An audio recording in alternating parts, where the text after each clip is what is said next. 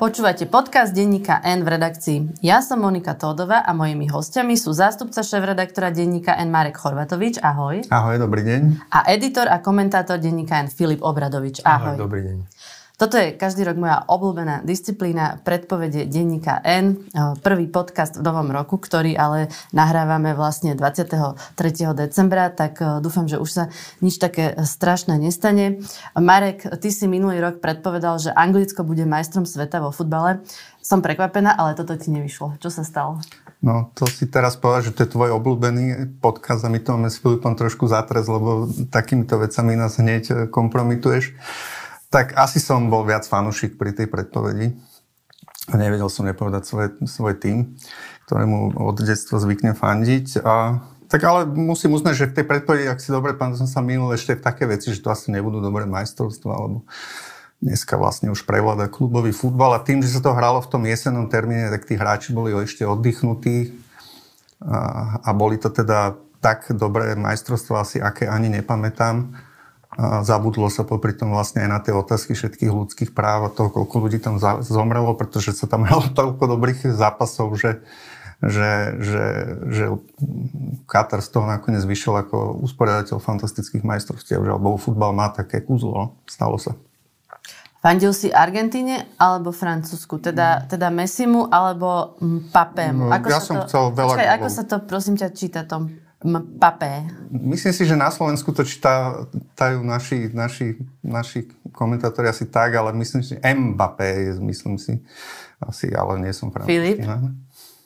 Neviem, ja ho čítam Mbappé a hotovo. Máme hlavenovú výslovnosť. Uh, Na kom ste fandili? Ja som chcel veľa golov, takže ja som bol spokojný. Ja? Mm, Vieš čo, my sme v minuloročnom podcaste riešili, že hoci si intelektuál, aj tak pozeráš futbal. Áno, čiže pozeral som všetky zápasy, ale ten posledný som nevidel, lebo som bol na koncerte môjho syna. Čiže som, mi to ušlo. Ale keď sa dalo, no tak som pozrel do aplikácie, že ako sa vyvíja zápas. A teda bol mm, z toho, čo som mal možnosť počuť, no tak bol to fantastický zápas. Mne nebolo v zásade jedno, kto vyhrá. Pred rokom sme o vládnej zostave okrem iného povedali, konkrétne Filip, ty o Igorovi Matovičovi. Mne sa zdá, že tento rok by mohol byť pokojnejší. Je brzdený okolnostiami, je tam Eduard Heger, aj ostatní koaliční partnery, ktorí mu až tak veľmi nedovolia. Marek, ty si povedal, mne to nejak nevychádza, aby to rozpúšťali teraz. Nakoniec ten konflikt medzi SAS a Olano neustal ani tento rok a ani odchodom Igora Matoviča z funkcie premiéra. Nepoznali sme dobre Igora Matoviča? Poznali. Poznali. Ja som písal ešte pred voľbami 2-3 týždne, keď už sa zdalo, že teda ten Igor Matovič to vyhra, že s ním sa nedá vládnuť. Ale je pravda, že som mal zjavne vyššiu mienku o jeho okolí.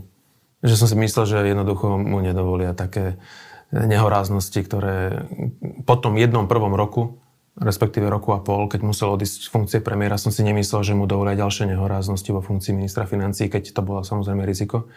A myslel som si, že ten e, predseda vlády Eduard Heger bude schopnejší a aj minister obrany Jaroslav Nať nebude riešiť len svoj rezort, ale bude riešiť aj stranické veci volano. A a celkovo som si myslel, že jednoducho ho nejakým spôsobom udržia, lebo je to v ich prospech, ale ukazuje sa, že oni ako keby opustili túto, nemali túto ambíciu a, a, a všetci na to doplatia, aj Olano, nielen Igor Matovič. A ako keby sme nepoznali, že nielen Matoviča, ale aj SAS, lebo ja som napríklad tvrdila, že Sulik nemôže rozbiť ďalšiu vládu. Mm. Ty si, Filip, povedal, že to on nikdy neurobí no. a že Boris Kolár sa od neho poučil. Marek, ani toto sme neodhadli. Ehm, asi bolo ťažké si predstaviť, aká neúnosná bude atmosféra v tej, v tej vládnej koalícii. Ale zaujímavé vlastne je, že teraz tie dve strany, aby sme teda prešli vlastne do budúceho roka, že tie dve strany, ktoré boli do seba zaklesnené vlastne od, od roku 2020, od Veľkej noci, ak si to dobre pamätám, vtedy to začalo, ehm, konflikt Sulik, Sulik Matovič, tak ehm, celý čas boli do seba zaklesnené, skončilo to teda tým, že sa, sa iniciovala odvolávanie vlády, ktoré tak aj dopadlo, čo oni zjavne nepredpokladali, však Mária Kolíková tu sedela a hovorila, že to bere skôr ako takú skúšku správnosti, že kto tú vládu podporí. Že sa ukáže, že vládnu s fašistami? Presne tak, dopadlo to úplne ináč. No a teraz vidíme, že ale paradoxne, že tieto dve strany, ktoré do seba sú stále ako keby zaklesnené, tak oni tie voľby nechcú. Aj preto som možno, že teda sa vrátim k tomu, že sme hovorili, že mi to nevychádza. Oni, oni na jednej strane sú v sústavnom konflikte, ale na druhej strane si uvedomujú, že o tie predčasné voľby oni nestoja. Takže mm, to, toto je podľa mňa že zaujímavé na tej, na, na, na, tej otázke toho konfliktu, ako tú situáciu teda mienia oni vyriešiť, keď e, na jednej strane nechcú predčasné voľby, a na druhej strane nevedia spolu existovať. To je, to je záhada, ktorú, ktorú ani nevedia odkomunikovať voličom. Ale my tie predčasné voľby predpovedáme v tých našich predpovediach na rok 2023, e, ktoré ste napísali. Prečo si myslíte, že tá nová 76 nevznikne a nebude vládnuť až do riadneho termínu volieb?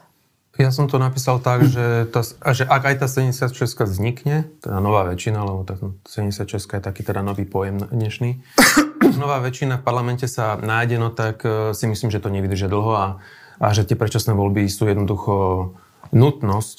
A, a zdá sa mi, že si to na konci roka uvedomujú aj tí hlavní aktéry. Boris Kolár hovorí, a musím to povedať, e, aby sme teda pochopili tu, ten kontext. Boris Kolár hovorí jasne, že on síce podporí novú väčšinu, ale vymenou za predčasné voľby, Septembri. buď v júni alebo v septembri, hovorí obidva termíny. A Richard Sulík sa význal v rozhovore pre, s Mírom Kernom, že teda už aj on uh, je akože za to, aby, nie, že nie za to, ale jednoducho ani on nemá podporu v, vo vlastnom klube, aby sa skladala nejaká nová, nová väčšina, čiže uh, viac pripúšťa scenár predčasných volieb o mnoho viac ako pred tým samotným hlasovaním o, o vyslovení nedôvery Hegerovi. A, a Matovič nemá absolútne žiadny dôvod podporovať vládu Eduarda Hegera, ak nie nesedí. Toto inak ma zaujalo, lebo v podstate ten Sulik hneď po tom, ako bolo to hlasovanie úspešné, vyslal voličom odkaz, že chceme novú 76 a že sme to aj ponúkli Hegerovi. A teraz zase hovorí, že nie.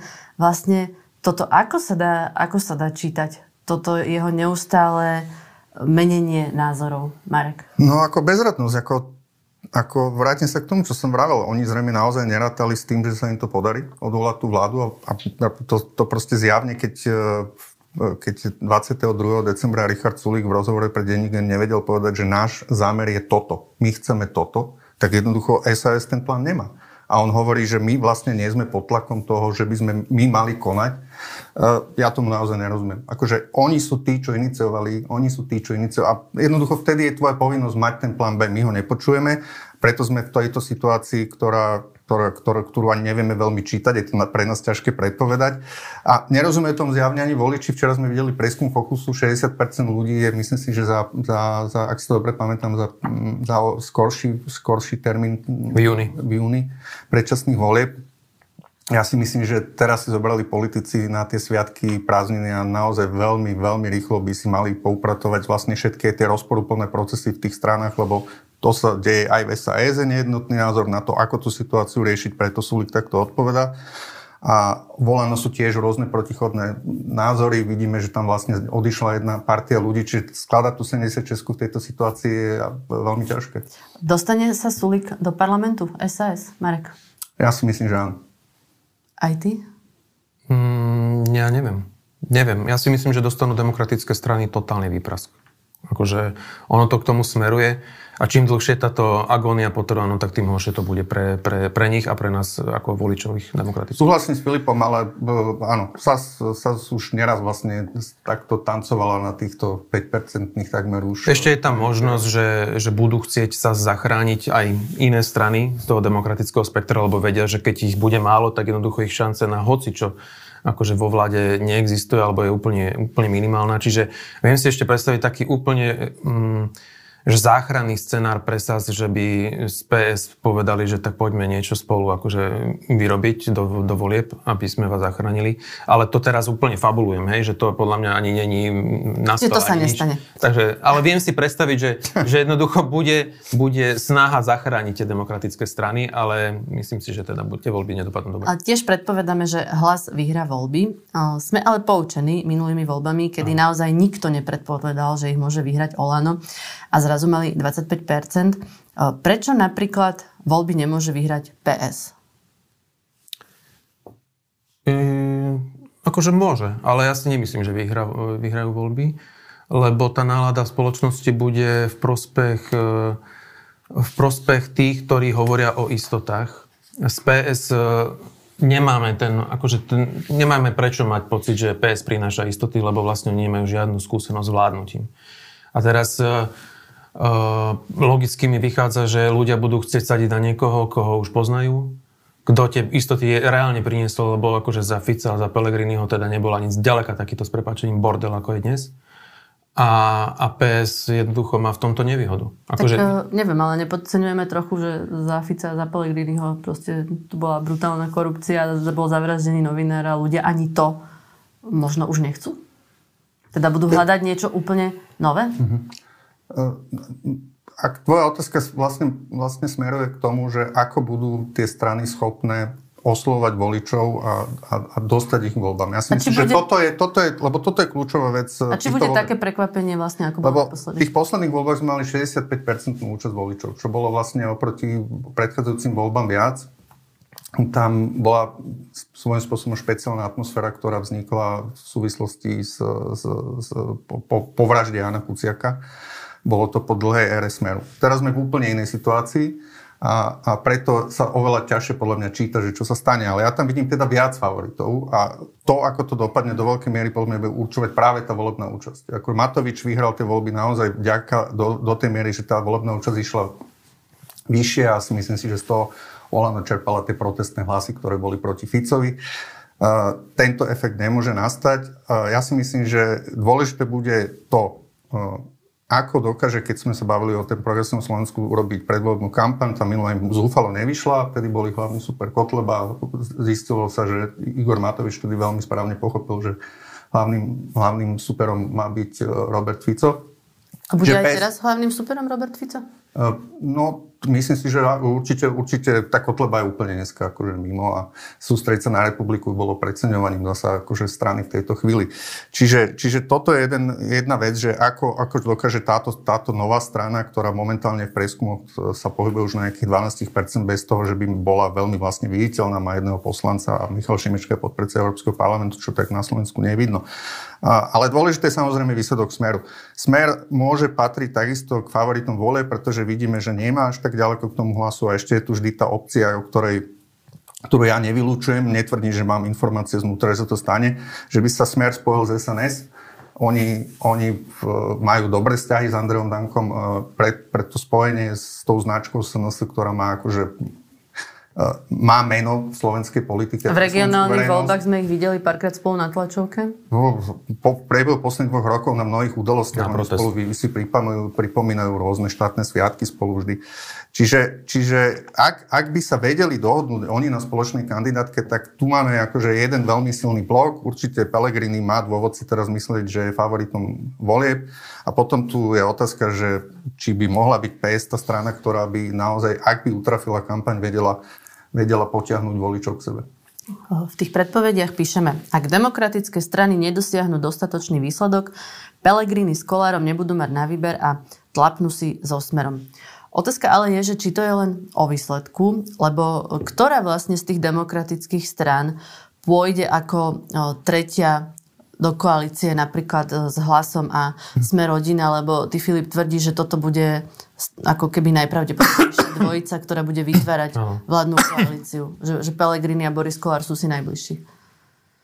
No, nemyslím si, že, že existuje nejaká samostatná demokratická strana, ktorá by išla s nimi a určite budú chcieť spojiť nejakú, nejaké, nejaké že dve a dve, ako to bolo. Minimálne dve a dve. Áno. A otázka je, že či to bude chcieť Pelegrini. Či to bude chcieť Pelegrini po tom všetkom, čo tu vlastne zažili sme za posledné tri roky. A on sa tak aj vyjadril na konci roka, že tuším Radio Express bol, keď povedal, že že jeho v hlave je ideálny scenár dve strany, čo by veľký mandát a maximálne dve strany v koalícii, keď tak tri. Čiže on ako keby preberá takú tú retoriku, ktorú rozprával svojho času Robert Fico, keď on vlastne bol v tých prieskumoch prvý a vyhrával voľby. A, a ja mu aj rozumiem. Akože, rozumiem mu, že po tom, čo sa tu, akože, čo tu sa odohráva, že každý cez každého a že vlastne nikto ani nerozumie tomu, že čo, čo henty traja alebo štyria pôvodne akože stvárajú, tak rozumiem, že po tom všetkom nemá vôbec chuť vytvárať nejakú veľkú, širokú koalíciu Otázka je, že, mm, no, že on si bude musieť vysporiadať tú otázku, že či chce ísť naozaj do vlády s Robertom Ficom. No ale čo si myslíš? Pôjde do vlády s Ficom? Toto sú predpovede. No ja by, som si, ja by som povedal, že ak bude mať možnosť, tak sa tomu vyhne. Ale ak nebude mať možnosť a bude to skôr tak, že 50-50, no tak je možno, že skôr to dá na tú stabilitu. Akože ja nechcem teraz e, za ňo ani jednu roku by som nedal do ohňa za to, že to nakoniec nespoja ale myslím si, že demokratické strany budú mať problém jednoducho dať dostatočný výsledok a pre Pelegriniho potom to rozhodovanie bude jednoduchšie. A Boris Kolár si myslím takisto bude chcieť po tom posledných troch rokoch uh, bude chcieť e, nejakú stabilnejšiu koalíciu, kde bude môcť robiť e, to, čo proste chce robiť, teda biznis a, a mať pokoj. Sme rodina je demokratická strana? No ani náhodou.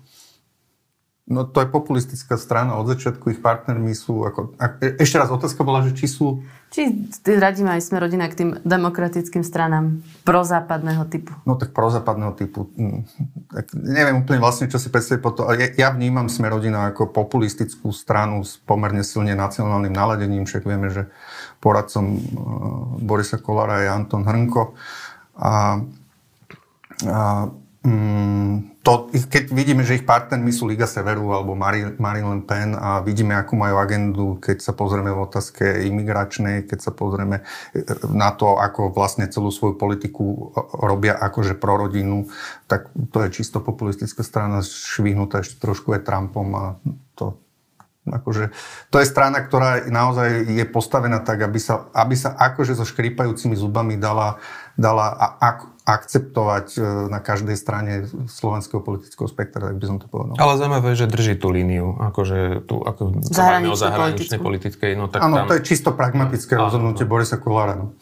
A Milana Krajniaka, čiže myslím si, že... V tom, v tom áno, v tom, to, to, to, to, to, to aby som neupral, však e, Boris Kolár podpísal vlastne aj to ako predseda Národnej rady, tú, takú tú výzvu spoločnú, ktorú robili aj s prezidentkou a s premiérom o zahraničnej politike, tak tejto, toto pragmatické rozhodnutie Boris Kolár urobil, tak to oceňujem. Pokusí sa Eduard Heger kandidovať za predsedu Olano, respektíve pokusí sa o nejakú vlastnú politickú kariéru? Zmení Olano lídra? Mm. Uh, nemyslím si. Nemyslím si, že v Olano je nálada na to, aby menili Igora Matoviča hlavne potom, ak teda my nahrávame, aby som, aby som povedal, alebo ujasnil, že v akej situácii sme, je piatok a je to tesne predtým, ako má Igor Matovič e, skončiť ako, skončiť minister. ako minister financí. A tak už by tomu nemalo Nemalo, ale však akože, kým to není na papieri a kým to není dokonané, no tak musíme byť opatrní. Dobre, tak ja predpovedám, že sa to stane. Dobre, tak povedzme, že teda to sa stane. Hej? Tak to, keď sa to stane, tak Igor Matovič bude druhýkrát ponížený za 3 roky, akože brutálne a mocenský a neviem si predstaviť, že Volano teraz chcú ešte akože ho zarezať a ani to nebudú chcieť. Skôr si myslím, že tam e, je uh, ako keby panuje predstava, že, že mu pomôžu teraz, že mu pomôžu, aby jednoducho sa znova dostal na, to, na ten piedestal ich a, a znova akože uhral nejaký dobrý výsledok vo voľbách. A Heger, čo sa týka Hegera, no tak uh, ja vôbec nemám po tom všetkom, napriek tomu, že teda dohodol zosa z rozpočet a že nakoniec ten minister eh, Matovič musí odísť alebo odišiel, tak vôbec, vôbec si nemyslím o ňom, že, že on je ten, ktorý by mocenský silovo vymienial Igora Matoviča. Ak, ak tak sa stane, tak jedine preto, že Igor Matovič sám bude chceť. Ja myslím, že Olano musí tentokrát aj pred voľbami trošku ináč už rozmýšľať o tej kandidátke, ktorá je teda slávna tým, že ju treba čítať odzadu. Však Igor Matovič samozrejme bude na tom 150. miesto, ale asi myslím, že, že tentokrát, on už to naznačoval, naznačoval Igor Matovič, že, že asi ne, netreba čakať, že na lídrom kandidátky bude niekto ako Mária Šofranko, ako úplne neznámy človek, mm. ktorého nikto v tej chvíli nepoznal na Slovensku a stal sa jednotkou. Čiže tam by som si skôr myslel, že to rozdelia, predsa dostane Igor Matovič a čakal by som, že lídrom volebným a človekom, ktorého môžu dať na prvé miesto, by mal byť súčasť Edward Heger. To mi dávalo zmysel. A asi aj viac ľudí pôjde takých známejších, teraz podľa mňa... Jaronať. Dopredu. No. No. Dostane sa do parlamentu projekt Mikuláša Zurindu a kto v ňom bude? To je podľa mňa tá základná otázka. Že to, Ale... to rozhodne, či sa dostanú do parlamentu. A predpovedaj. Uh, Nič nás neoprávňuje akože povedať, že áno v tejto chvíli, lebo nemá to meno, nemá to lídra, nemá to obsah, nemá to program, nič o tom nevieme. a je to trošku tak ako uh, Kolombová žena, jednoducho. ako ja si myslím, že sa môže stať, že však tá Kolombová žena, ja som to veľmi nepoznal, ona sa nikdy nezjavila, že? Nie, nie, nie, nie. Tak možno, že sa stane aj toto. Akože je veľmi ťažké podľa mňa zostaviť nejakú zbernú stranu. Ako vidíme, že treba v Maďar, maďarská koalícia, ktorá teda vznikla strana Aliancia z troch strán, a oni sú vlastne dodnes stále takmer na rozpad. Akože tak z toho, čo, čo vnímam, tak neustále je tam problém medzi Mostom a SMK a, a aj tou spolupatričnosťou. Je to strašne ťažké zladiť. Ak, ak by sa teraz mali dať dokopy naozaj tie menšie strany, ktoré sú okolo 1%, ako je spolu a Dobrá voľba. Dobrá voľba. Pán Macko ako predseda demokratickej strany sa síce je považovaný za autoritu vo veciach e, vojensko-strategických ako politik ešte nie je známy. To, toto všetko dať dokopy, to je strašne ťažké. Ešte, ešte, ešte sú tam Budajovci. Ešte sú tam Budajovci. Budajovci. Ktorí pozývajú demokratických ktorí, politikov áno, ktorí sa z toho. tvária, že tri roky akože ne, neumožňovali Igorovi Matovičovi tie nehoráznosti, ktoré tu stváral a teraz sa tu hrajú na záchrancov demokracie, čo je fantastické. Ale teda akože s nimi treba tiež počítať, ak sa teda bavíme o tom tábore demokratov. No ale ako toto dať celé dokopy? E, vôbec a kto netuž... teda má, tomu, kto to má celé ošefovať a kto bude podpredseda a kto bude mať ktoré miesto A ešte je tu Lucia Ďuriš Nikolsonová. A ešte je tu Lucia Ďuriš Nikolsonová, ktorá teda hovorí, že do toho pôjde len keď to bude nejak vychádzať podľa tých preskumov, ak si to dobre pamätám. No, neviem si to predstaviť. Už minulý rok ste predpovedali, že prezidentka Zuzana Čaputová ohlasí kandidatúru. Neurobila to, teraz to e, predpovedáme znovu. Kto bude jej protikandidát? No to je, to podľa mňa nevedia ani, ani jej politickí oponenti zatiaľ. No ale vidíte niekoho vy? Tak uh, aj som to napísal do tých predpovedí. tu, tu my vieme, aj sa tak šepka po Bratislave, že, že hlas by mohol posadiť do toho súboja diplomata Petra Vajsa. Petra Vajsa, teraz som videla, že nejakú SDL. knihu napísal. Bol na ustanovujúci, teda bol na sneme hlasu, ktorý bol v septembri. Už ho tak viac vlastne ukazujú, čiže to by mohlo tomu Čiže to by mohol byť taký ten, z ich strany taký E, nejaký, že máme kandidáta, ktorý, za ktorého sa nemusíme hambiť. A, a nedal nám ho Fico? Áno, a nedal Nepridali nám ho Fico. sme sa k Ficovi? Čiže toto by, toto by sa mohlo podariť, ale nie sme si istí, uvidíme. A čo sa týka ostatných strán, pri smere si vôbec nie som, vôbec. Čo sa týka Roberta Fica, tam stále som presvedčený, že on nechce e, ísť do súboja, ktorý je vopred prehratý a ten súboj by bol určite vopred prehratý. Marek, vidíš ty v smere niekoho? No, je to presmer ťažká situácia. Čiže oni, oni môžu rozmýšľať o niekom zvonka a hľad, nájsť niekoho takého, ako bol Maroš Ševčovič, čo bolo naozaj silné meno, ako v zmysle, že to nemôže človek povedať, že otočme stranu, bol to eurokomisár. Ale takého už dnes asi nenájdeš. A takého tým, smer nemá, nemá šancu nájsť vzhľadom k tomu, kde Robert Fico posunul sa v zmysle jeho o vyjadrení o zahraničnej politike a uvažovaní o svete kedy je dneska vlastne úplným outsiderom v tom, ako rozmýšľa o geopolitike. Čiže, mm, čiže ja by som rozmýšľal možno takým smerom, že niekto z, z, z zvonka, z odporárskych kruhov, ako niekto ako typu mm, Emil Machina ma napadol, ktorý bol dlho šéfom KOVO, odborárov, desiatky rokov, vlastne 20 rokov mm-hmm. organizoval rôzne protesty, vedel sa, vedel, komunikoval s nimi. Ja teda hovorím, neviem, že či tento typ človeka je voľný, lebo už nie, už nie je v tej funkcii tak to by bol taký kandidát, že niekoho máme a vieme, že nevyhráme. Ale vo vnútri tej strany Smeru momentálne absolútne nevidím osobnosť, ktorá by vedela byť dôstojným kandidátom. No jedine ten Robert Fico to vychádza, že keď tak zo smeru, tak jedine... No ale on by išiel, on, on bol, Asi on prehral v roku 2014 a to, to nedáva veľmi zmysel mu ísť do toho súboja. Buď, najviac, ak budú tie predčasné voľby, tak už bude po voľbách, čiže aj to stratí ten, ten zmysel nejakej mobilizácie, mobilizácie pre tých voličov. A čo sa týka, tak e, ako veľmi silný bol Harabin v posledných voľbách. Akože bolo to pre tú spoločnosť nepríjemné, ale ja vôbec nevidím teraz ten typ kandidáta, neviem ho identifikovať. E, viem si predstaviť, že môže z tej republiky niekto ako Uhrik, to zase môže, keď neviem, či splňa vôbec tú podmienku. Či už má 40. Áno, teraz som sa musel zastaviť, no.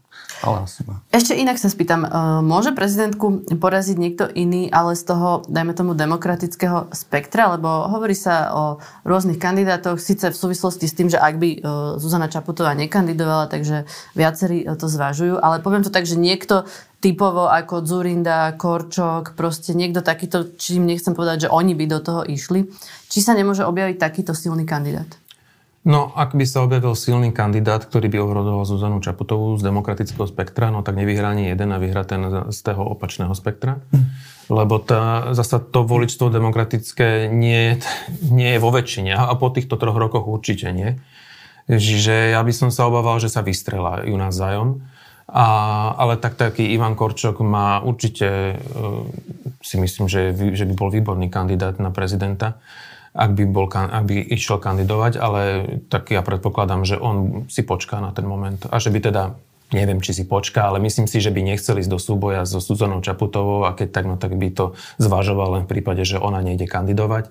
A tak nejak očakávam, že sa rozhodnú aj tí ostatní, o ktorých sa hovorí.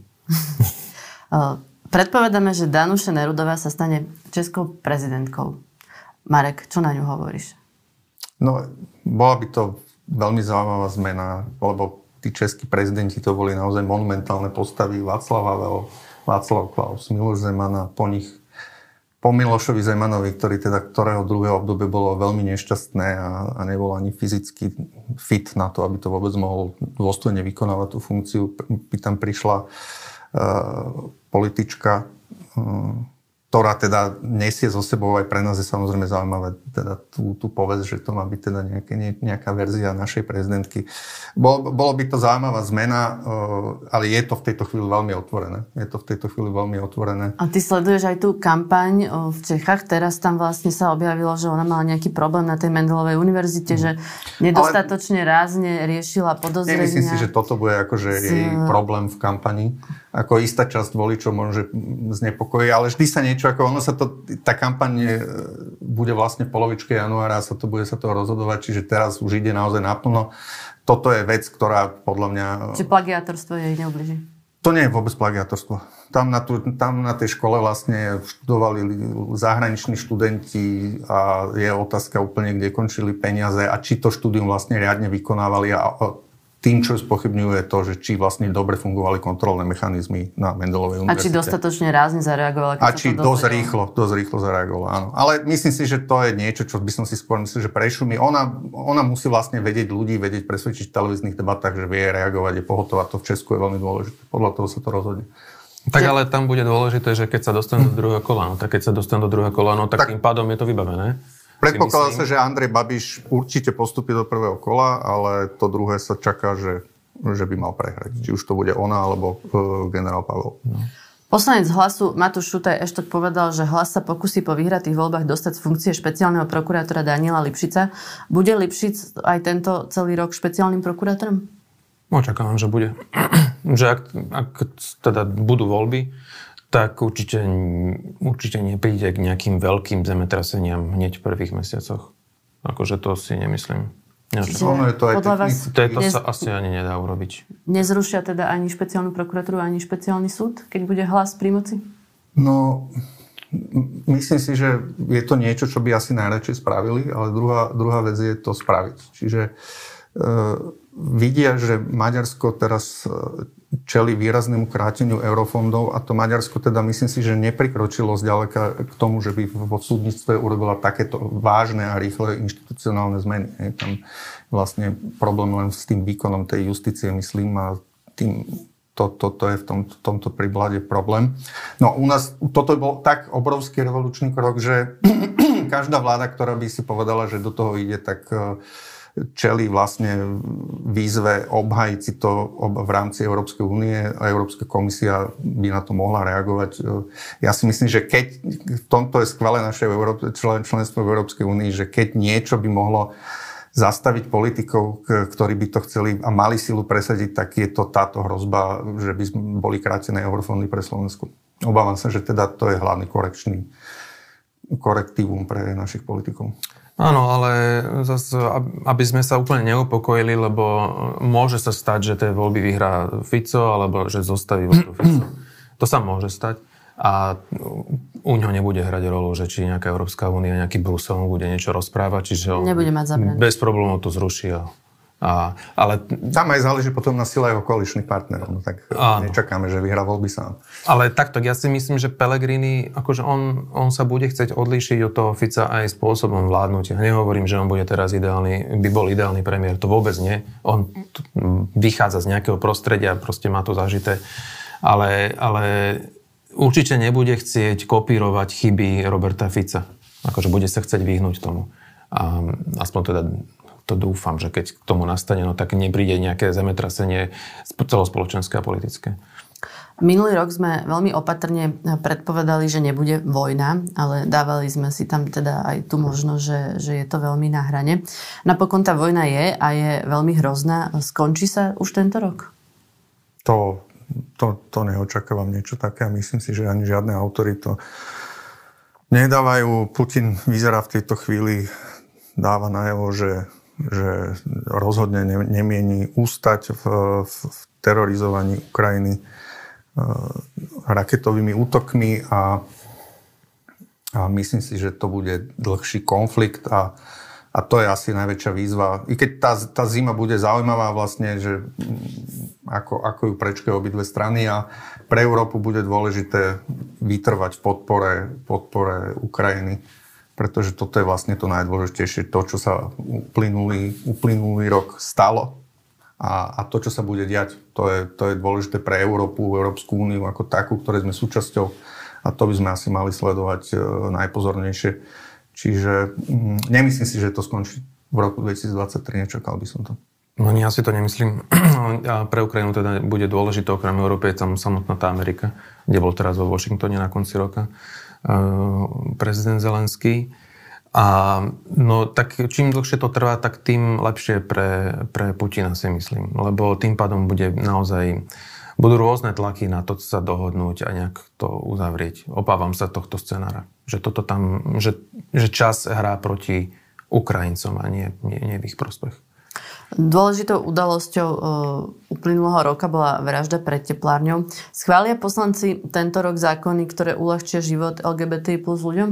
No tak keď to neschválili, a to bola veľmi teda taká najla, najzákladnejšia verzia, tesne potom, tak uh, to je sci-fi teda. No ja by som sa skôr ešte bál, že či v, v Národnej rade, ktorej majú konzervatívci, povedal by som v tejto chvíli návrh e, ešte sa nemôže stať, ak by, ak by ten parlament teda fungoval povedzme dlhšie, že sa tam ešte bude hlasovať o nejakom zákone pani Záborskej, ktorý by sa mohol týkať e, potratovej politiky. Tam to vždy teda veľmi, veľmi tesne neprešlo.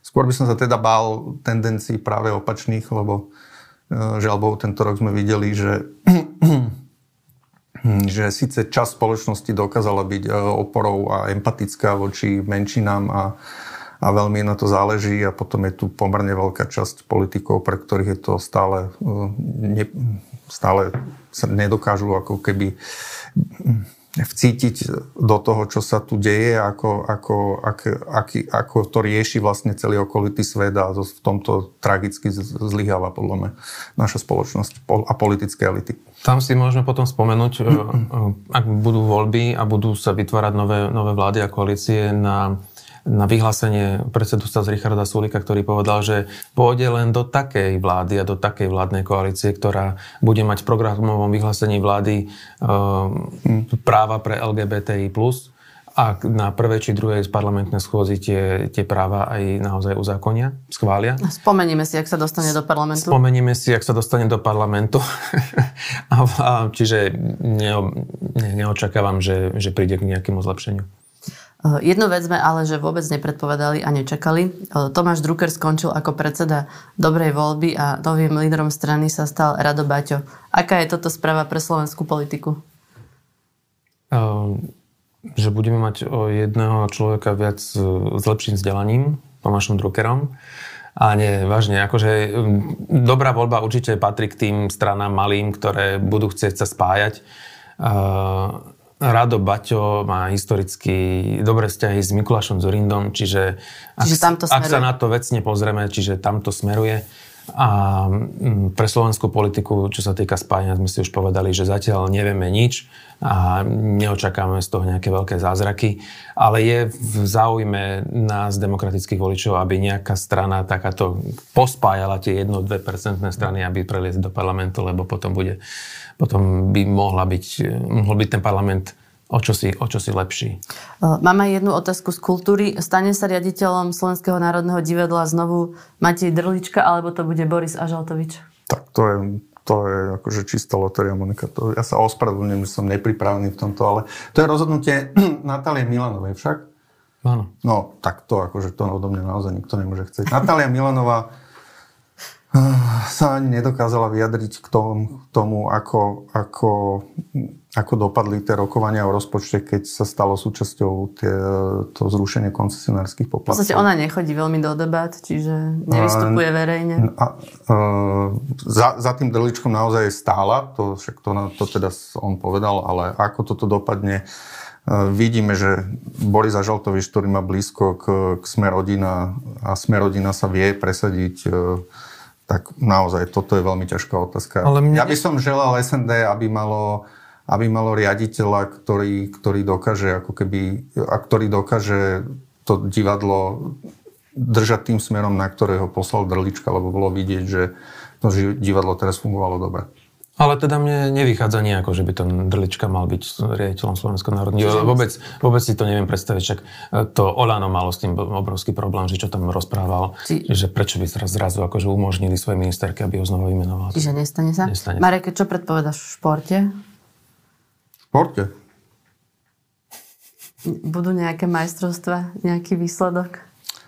Ehm, vôbec.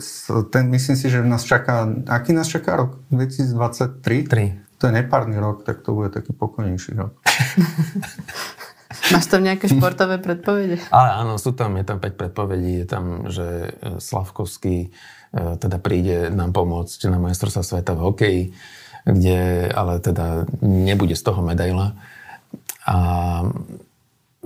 čo tam ešte, že Sagan bude mať lepší rok ako predtým, že Vlhová mm, bude, Petra Vlhová nezíska ani malý, ani veľký globus. Čiže ten rok by nemusel byť až taký na úspechy vydarený ako tie pominulé. No. Takže už viem, čím začnem e, budúcoročný podcast, keď, e, keď vlastne budeme zlatí so Slavkovským. Viete povedať, čo pozitívne sa tento rok stane? Okrem teda toho, že vyhráme 2023, hej? Áno ja chcem dúfať, že to bude taký rok, že keď už naozaj nebudeme musieť nejak veľmi intenzívne tu na Slovensku mysleť e, na ten COVID, že, že, že, by, že by to mohlo byť akože...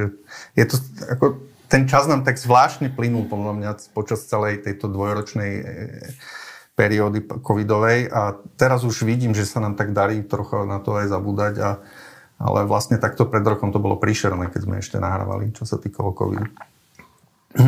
Tak ja chcem dúfať. A to by som chcel vlastne povedať, že, že bolo by strašne fajn, keď sme už mohli mať akože taký celý rok e, bez tohto a, a bol by som strašne rád, keby som sa milil tou predpovedou a nejak by to tam na te, te, s tou Ukrajinou dopadlo čo najlepšie pre, pre Ukrajinu. Tak to by som si strašne želal. Strašne, strašne. Veľmi, veľmi teda. Ja chcem dúfať, že dobre dopadnú voľby. Ale teda... To je čo?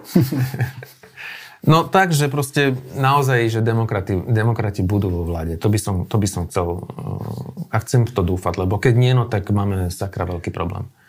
Ja si myslím, že Slovensko je demokratická krajina a, a mne sa zdá, že, že občas sa to tu preháňa s tým. Ja, ja teraz nechcem, aby som demobilizoval ľudí a, a, a je dôležité, aby prišli voliť a chápem, že ten strach a strašenie z toho, ako to tu bude vyzerať, že je, že je jeden zo, zo spôsobov, ako ľudí dostať voliť. Ale napriek tomu, ja si myslím, že aj keby teda tie voľby dopadli tak, ako sa toho obávame, tak si myslím, že Slovensko v tejto chvíli už má na to, aby prečkalo aj toto obdobie. Súhlasím. Takže toto je preto som, ja som, ja som, preto som za predčasné voľby napríklad. Ale mne už sa nechce prečkávať, akože nič. Isté, ale mám pocit, život... že prečkávam celých 20 rokov, čo som novinárka niečo. To chápem. to chápem. Ale ak budú voľby, tak to bude pre nás akože veľmi, veľmi náročný rok. Čiže ďakujem veľmi pekne, že ste tu boli. O rok si to zhodnotíme, ako sa vám to podarilo predpovedať. To bol Marek Horvatovič. Ďakujem za pozvanie. A Filip Obradovič. Ďakujem pekne. Počúvali ste podcast v redakcii, ja som Monika Tódová a do počutia na budúce.